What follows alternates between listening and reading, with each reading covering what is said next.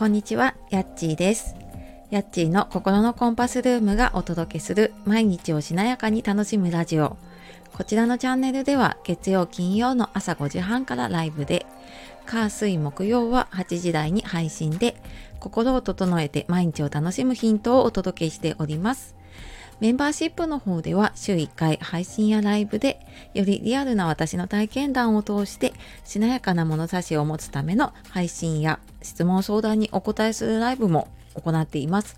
よかったら1ヶ月からお試しできるのでぜひご登録してみてください。よろしくお願いします。はい、えー、本日もお聴きくださいましてありがとうございます、えー、週の真ん中水曜日ですね。いかがお過ごしでしょうか？えー、今日うちのね中学生の息子が校外学習があるって言ってで、まあ、朝からねお弁当を作っていたんですけれども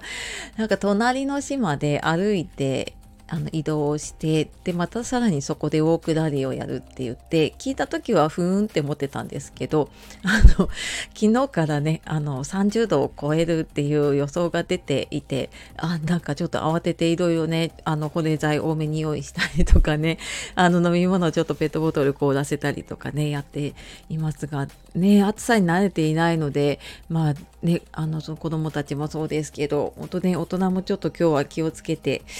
ね体調管理やっていきましょう。で、えーと、今日は就活でお墓は欲しいですかっていうお話をしようと思います。えー、お墓のことなんてねまだ考えるの早いし考えたくないって思いますよね。で私もそうだったんですけどまあそんな方がねちょっと考えてみようかなっていうきっかけになったらいいなと思って、まあ、そんなお話をお届けするのでこれ全然興味ない方は全く興味ないと思うのであのご興味ある方いましたらあの最後までよかったらお付き合いください。で今日このお話ししようかなって思ったのが先週末に、えー、ちょっとツイートとかでは言ったのかなあの私エンディングノートの活動をしていてあのマンダラエンディングノートっていうのの認定講師をさせていただいています。でそのあのエンディングのマンダラエンディングノートのあのファシリテーターそのワークショップがねできる資格を持っている人たちで、まあ、近くの人何人かでちょっと定例会というか勉強会をやっています月1ぐらいかな。でちょうどそれが先週末ででその時に自分たちがね活動で使っているマンダラエンディングノートっていうあの大谷選手がね書いたって言われるマンダラチャートの9マスを使っているエンディングノートなんですけどでそれをあのちょっと勉強しながらファシリテーターの練習したい方はしながらっていう感じでやったのがあのお墓の項目だったんですね。でこの「お墓は欲しいですか?」っていうのがそのマンダラエンディングノートのお墓の項目の一番最初の質問になっていてで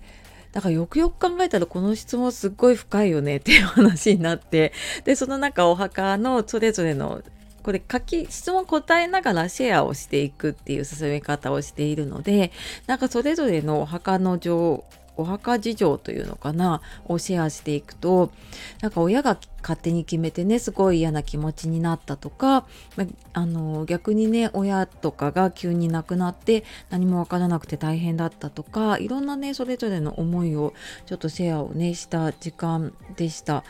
でなんかね改めて考えてみるとねあの結構深いというか難しいことだなって思ったんですけど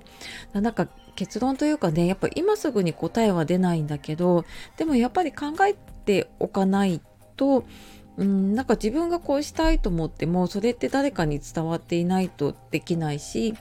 でまあそれぞれのねあの家族の思いがあるのでやっぱりそこってね話しておいた方がいいのかなっていうのがそこでもねちょっと最後結論のような感じになった時間でした。であの実際ね自分はどうかなって思った時に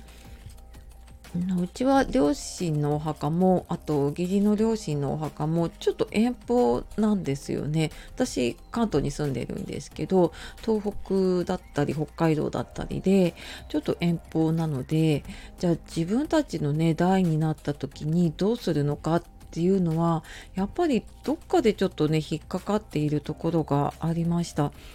であの、まあ、私こういう活動をしていたりとか、まあ、就活の相談に乗っていることもあってそのじゃあ実際にお墓を移すとしたら費用がいくらぐらいかかるのかなとかどんな手続きが必要になるのかなってあの、ままあ、とりあえず調べるだけ調べようと思ったらやっぱりねあの改装ってそのお墓を移すのにも手続きもいるしあとお骨を移すのでねやっぱり費用があの一体いくらっていう感じで、まあ、それぞれ違いますけどやっぱかかってくるので予算っていうのもね 必要になるなと思ったんですよね。